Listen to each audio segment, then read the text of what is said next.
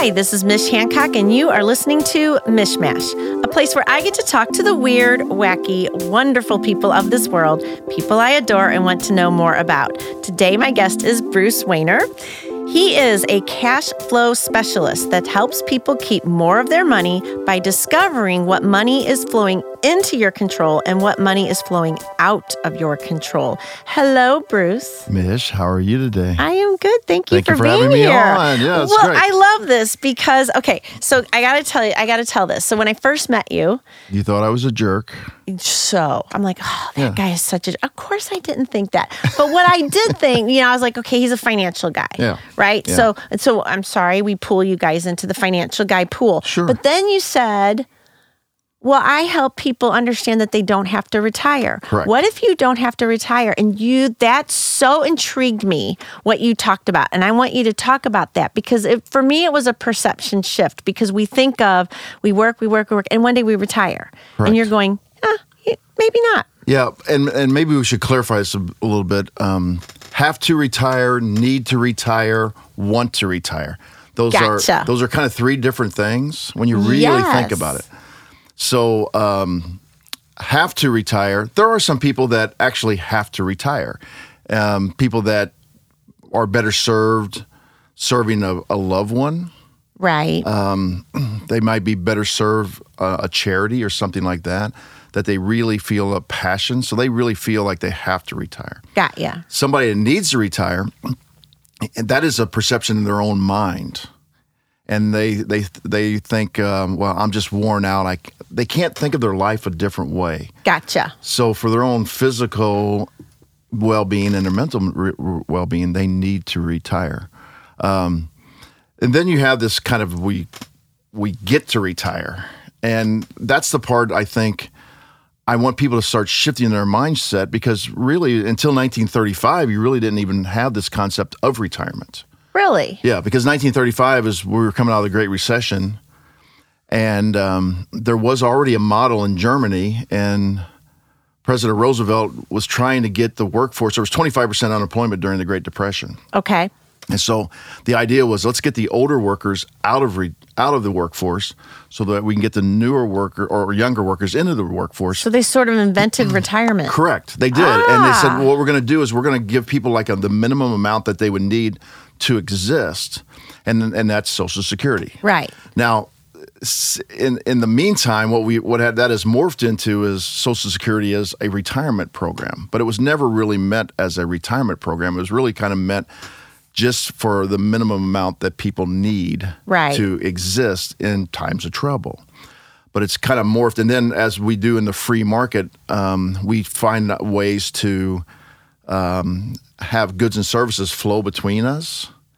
And so the best way to uh, do that is to play on people's emotions. You you play with people's emotions all the time. Oh, just I'm always playing with your emotions. Yeah, yeah. So like on when you when you do your Facebook ads, you're really playing on people's emotions. Right. I mean, it's not it's not like you're malicious about it, but you're playing on people's emotions. Right. You want to touch. I always say in social media, you want to touch them either on the funny bone or the heart.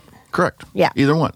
And so and, and so this whole concept of retiring was was not in. I mean, you were you were a business you were a business owner because there wasn't many corporations at that, that time. I mean, early 1800 there was manufacturing, Right. Uh, but you know there was basically small businesses and farmers, and so people just lived or worked until they died. Right. And um, that was the other thing, you know, 60, they set the retirement age at 65, and people weren't living till only living to about 63 on the average. Oh, and now it's a lot longer. It's a lot longer. And so- Yeah. and so these companies started thinking, well, if we play on people's emotions and put money away, I tell people this all the time, Mish, is that what, what companies try to do when I'm talking about I'm talking about financial services companies is they try to systematically get you to trickle as much money towards them. Right. So you're losing control. You read that little thing. Yeah, yeah, yeah. How much money's flowing Losing out of your control of your How much money. money's flowing out of your control? Right. They want to do it uh, in a systematic way. They want to do it as easy as possible out of payroll deduction. Right. Then they want to accumulate it so it's out of your control, and then they want to trickle it back to you as little bit as possible. And the government has actually done some things to enable this.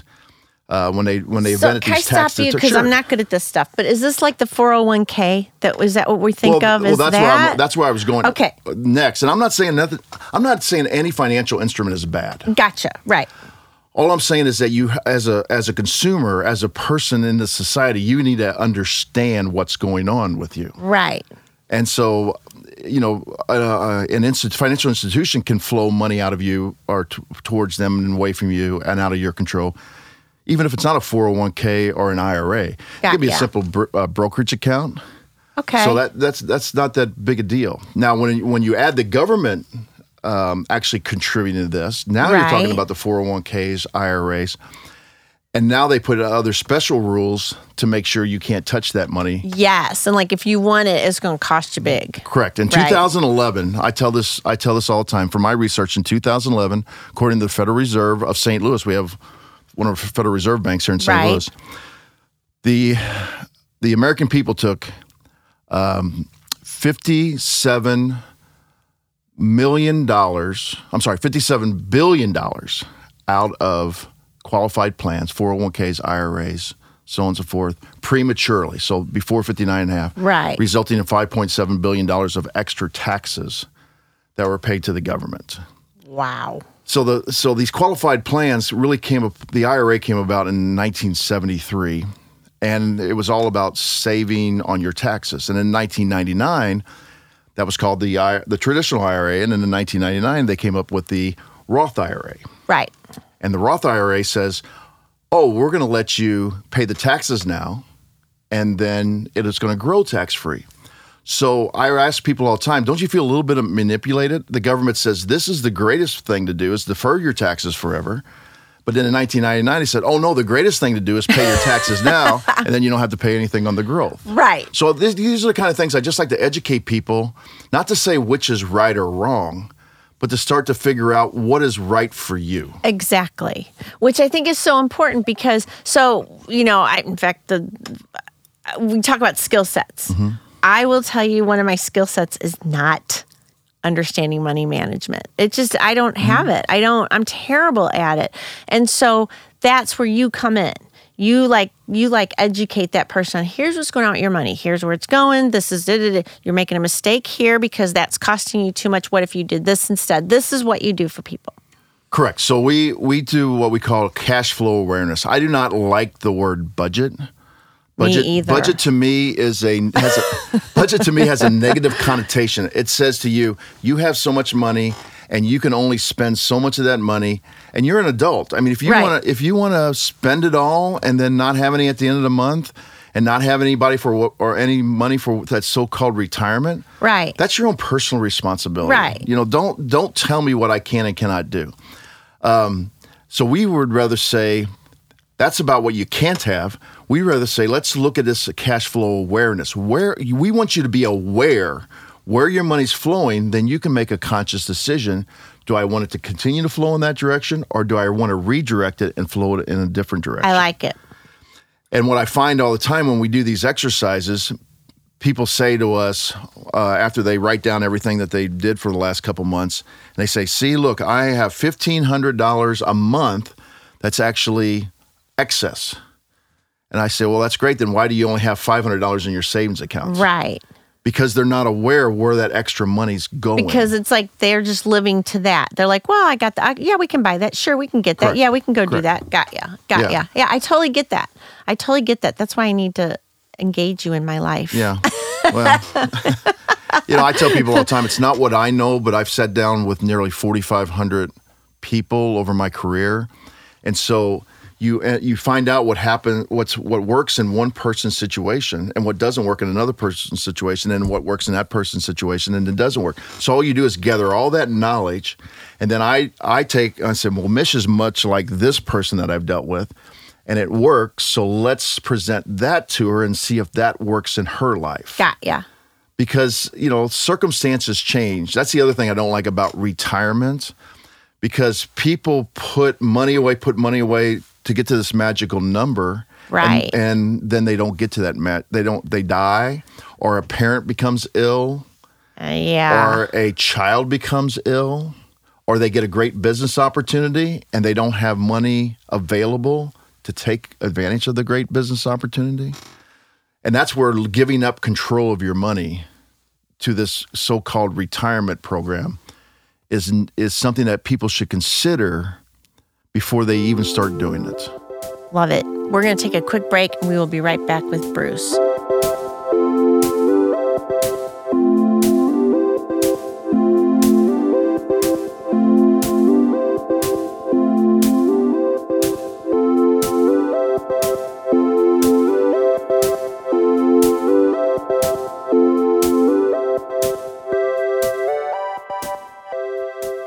And we are back with Bruce. And we, okay, in the break, we were talking about insurance because I was like, ooh, insurance. Just like, Yeah. yeah. and you're like, all right, Mish, let's reframe, let's change your perspective. So I'm ready. Well, it's great, and and we we we can uh, talk all about insurance in nine minutes. So this All right. is awesome. I'm ready.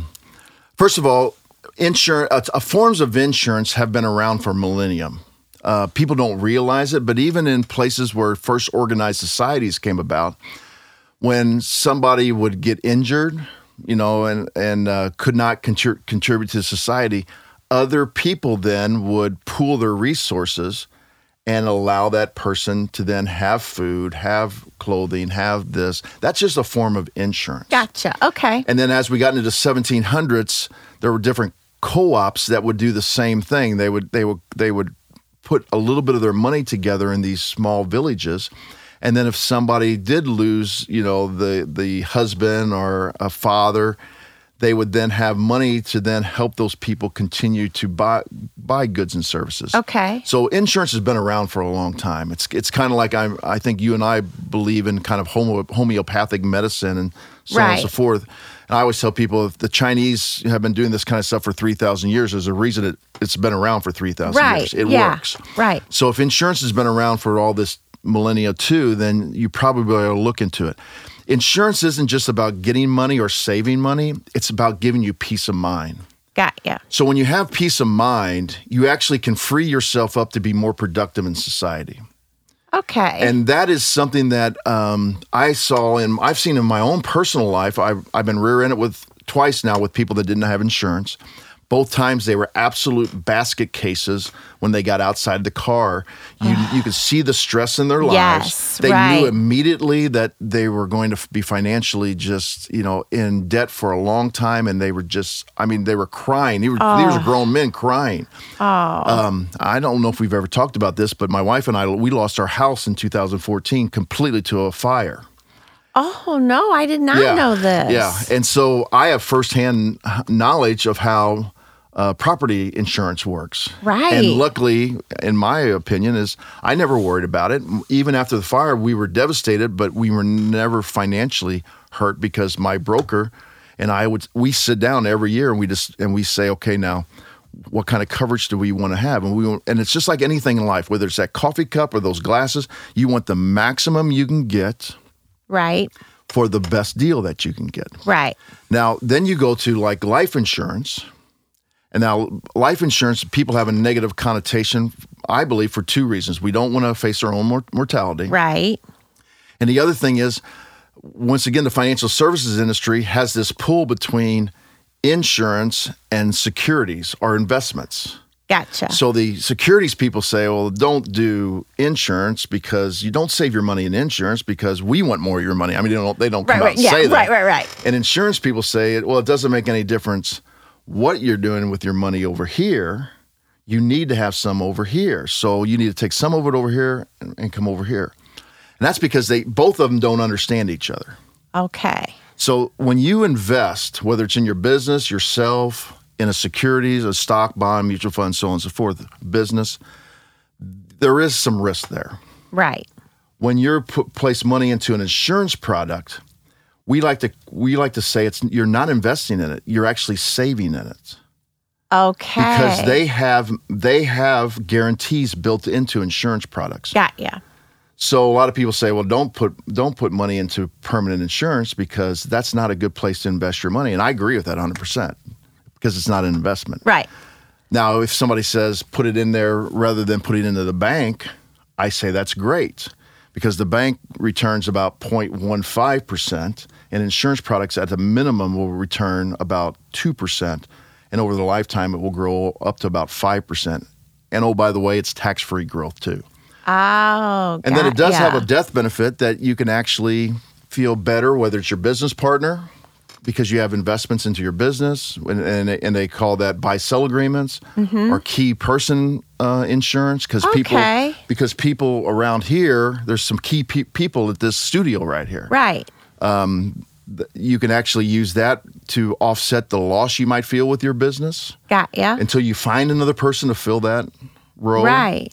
Um, and then finally, uh, death benefits are not only used to just keep a family going, but they can also be used for estate planning because if the if the um, estate gets large enough, you're going to have additional taxes. Right. Gotcha. So, well, insurance isn't just about the death benefit. It's actually what we we think is one of the greatest financial tools for everything outside your investment life. Okay. But people just they don't want to think about it because I really believe they have this negative connotation about death. Well, that, and that makes sense. Mm-hmm. You, nobody's like thinking about, oh, I might die. You know, you don't want to think about it. Mo- yeah, most people don't want to think about it. But I got you. But I as, get it. as you and I, I mean, you and I are about the same age. Um, as we get older, we we oh, find it's. uh, we haven't even hit middle age yet. Yeah. We're I- going to live really long. I didn't long. say we were. I didn't say we hit middle age. I just said we, we've gotten older. yes, that does happen over the years. yeah. So this is awesome. Okay, so one of I wanted to touch upon um, one of the things that you had shared with me with retirement was you you can rethink retirement in the sense that rather than retiring, you can really just retire the parts of your world you don't want to do anymore. So like whatever your job is, whether it be I own my business or I work for blah blah blah company, um, rather than retiring and being like say goodbye to that world, it's well I'm gonna keep one foot in that world because there's parts of this I really love and that feed me and makes me feel purposeful and I don't want to stop doing that. And then there's other parts I'm like I could that could go away. Yeah. You know. So talk this is one that. of my mo- yeah. This is the thing that I really like talking about the most because people have this idea. Once again, it's been perpetuated by our government and by corporations. And matter of fact, I just saw another article just the other day where it said, you know, for everybody that works past age 65 in the corporation, it costs them X amount of dollars because they could re- be replacing them with a, A younger person. right, exactly. But that is looking at it from a pure number standpoint. Right. If they look at the intellectual property and the intellectual ability that goes walking out, an experience that goes walking out the door, Right. It's hard to put a number on that. yeah. So a lot of people say, well, my company will never allow me to do that. They would never allow me just to work 10 hours a week and work on, you know, d- developing the budget or work on sales training with these particular salesmen for just 10. They they they immediately say my company would never allow that. Right. Now, are there companies that would never allow it? Of yes. course. Of course there is. But we're not going to generalize things just like we don't generalize everything. And and I do believe if you have somebody that mediates and sits down and can show a person why do you want to do this? You know, why do you want these people to walk out the door right. That they would actually keep them? Now, if you own a business like yourself and, my, and myself, then obviously there's things that you want to do to grow the business, but then at certain points, if the business is generating cash, you could start turning over parts of that business that you do not want to continue to work Right. with. Right. And I see that uh, with some of the people that I work, they they do this very successfully, and then they play golf with me, or we go to a Cardinal game, or we go do different things, and people and they, I haven't gotten through them because if they say things like, "Oh, I don't want my workers to know that I'm playing golf right now," and I say, "Well, then you haven't really set up the mentality for the business right. properly." Yeah. Because what you have to help every one of them understand is that you're still building the business because you're still building relationships. Exactly. And so that is the part that if you can grow your business to a point where you can delegate, and I'm not saying it's easy. Oh, no. But it's a very difficult. But it's it, it's doable. it's very people do it all the time. yeah. Exactly. people do it all the time. I think it's all part of growing your business. You know, like what I'm doing right now, you know, with so my key person is Jill, Mm-hmm. right? So Jill keeps doing taking on more and more of the operations side of things so that I can get out of that, which is not my skill set. It's a total Jill thing, not a Mish thing. Mm-hmm. and then I can go do the more, you know, concentrate more on the sales, growing the business, what other services are we going to bring in? Who are we going to create another, you know, creating the strategic partnerships with people and that will help grow the business. Yeah, and the, and the one way I just simplify this, I say there's there's a difference between business owners and entrepreneurs, even though I use it interchangeably all the time. A bit the true definition for me for a business owner is someone is, who's simply bought themselves a job, Right. and they're oftentimes the lowest paying person at their job. Right. An entrepreneur is constantly looking for new services that they can add, Yeah. new values, new efficiencies that they can add. Because if they can add those new services and efficiencies, they can grow their business and spread out and add value to millions of people. I love it. Okay, officially, I'm an entrepreneur. That was Bruce I, just said I've it. always said, yeah, I always thought that. We're going to take another quick break and we'll be back with Bruce.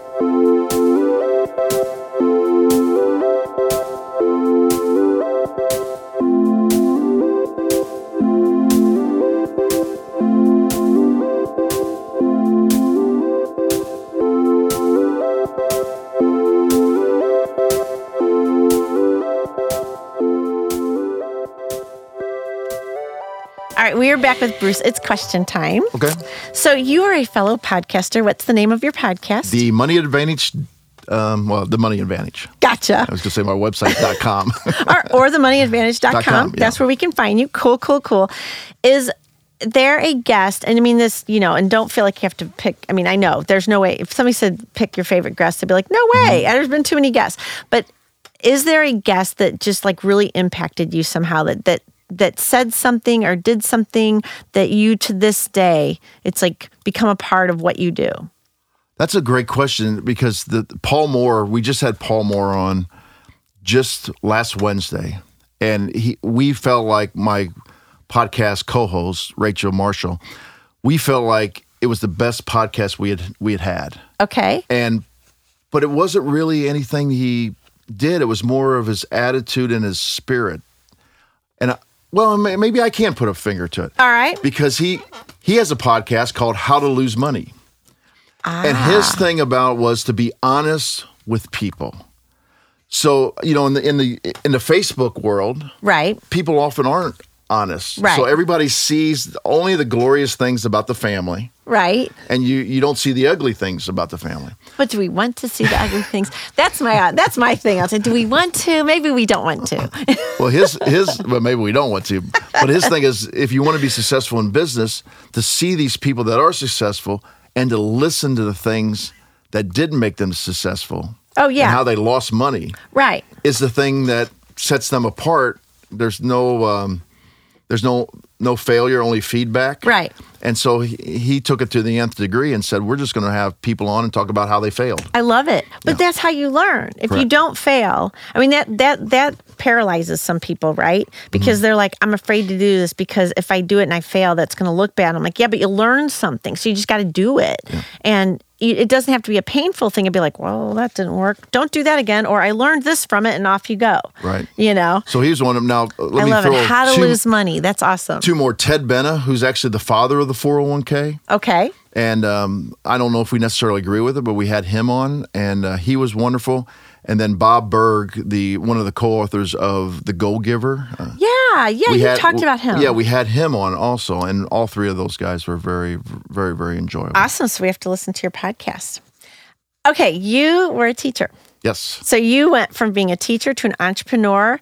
And what what Yeah, I would was that say I went, journey? from, I went from an entrepreneur to a teacher to entrepreneur during my education to back to entrepreneurship. Got you. So you kind of came full circle. Yeah. But what I mean, tell me about that journey. Oh, the journey, the journey. We don't have enough time to talk about the whole thing, so I'll give you the Reader's Digest All right, version. I'm ready. Okay, so I, I, I grew up in St. Genevieve, just a little, you know, French settlement west of the Mississippi, right down the river from St. Louis.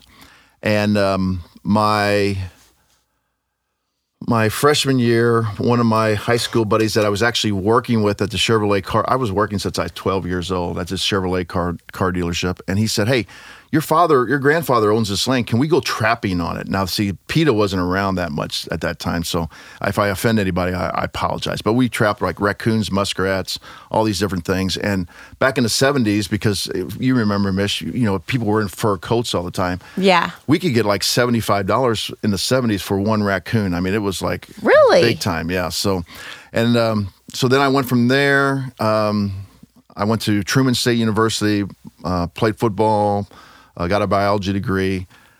I thought I would stay in the college coaching, but I, I saw the even at a Division two level, I saw it wasn't very much fun. So then I went into education for 15 years. At that time, I was approached by somebody to actually sell insurance during a two year period. I did that, but it wasn't for me at that time, so I stopped doing that. On March 17th, uh, St. Patty's Day of 2001, I got a phone call from a headhunter in Rancho Santa Fe, California, which is in San Diego. Right. And they said, You've been identified as somebody we want to start a school, a private school here in Rancho Santa Fe. So they flew me and four other candidates from Wow. across the nation in, and they offered me the job. Uh, within four hours of actually showing up on site, after we, my wife and I took it, I realized I made a huge mistake. Oh no. Yeah. So I, I actually tried to make it work out, and I stayed for one year. And then uh, w- my wife had a great job at the UPS store. She she was- I always brag on Sherry. her. Sherry. I always brag on her because she's the person that actually de- developed the UPS store brand. Right. Um, well, she's brilliant. Yeah, she is brilliant. and then I tried to find some other jobs in in that area, and and the education kind of soured me. It, it actually soured me a little bit back in St. Louis, but and so I I decided I was going to buy an AAMCO transmission franchise because my father had a Shell service station. Okay. So I kind of knew that business. Did that for a while. My mother-in-law died. We decided to come back to St. Louis to be closer to my father-in-law. Okay. And then when I did, I actually ran into one of the guys that originally in the 80s had tried to convince me to be on his insurance team and said, now we're not even doing that kind of stuff anymore. We're, we're taking an integrated resource network of financial services. So we don't just focus on insurance, investments. We, we, we focus on everything because that's Right. really what people are missing. Because you have an investment guy se- tells you one thing, and then you have an insurance guy tells you another thing, then you have a mortgage Right. guy tells you another thing, then you have a tax guy. Confusion city. And it gets confusion city. Yeah. So we've set up a whole network of people that play nicely. And then I just quarterback it and say, okay, this is what we need. Who wants this? Who's going to do this? And I make sure er, nothing falls through the cracks. Got yeah.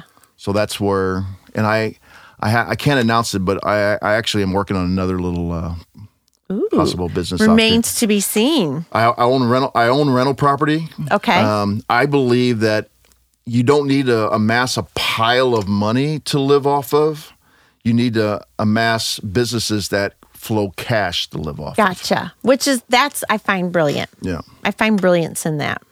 That's what that's what makes people I think that could make them feel better about their lives because so many people don't have the retirement savings they thought they were going to have. All kinds of wacky things have happened financially to people, and and knowing that there's a solution, and you're the guy that can teach them. Well, I, I, like mean, it. this is a this is this is a mindset.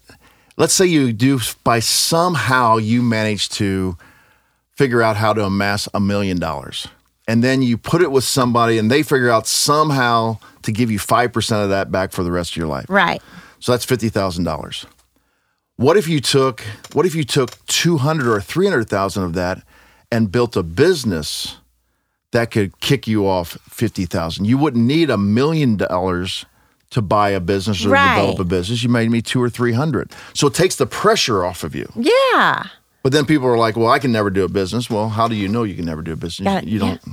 And you can get people to help you. You can have people to help. you Right? We that. know them. Yeah. We know a lot of those people. yes, we do. Yes, we do. So I have this one last question for you. This might be, be a hard one, but what is your legacy going to be? You know, that's if you now we both know Art Zarnik. Yes. Um, I actually um, follow the Kolbe A, um, and Kolbe is is a way to look at your personality if you didn't have any restrictions on you. okay. So it's, it's Kathy Kolbe believes it's what you have innately in in inside of you. Like I've I've seen some of the disc profiles that have wildly s- flowed from one direction to the other Right. the Kolbe A, um, there, she she says she has proof, and I believe her that it doesn't.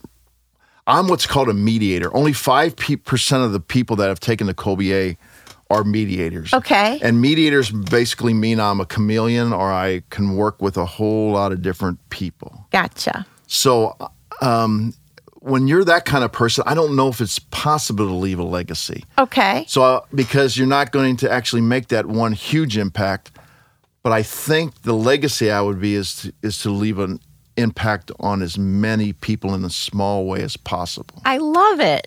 That's awesome.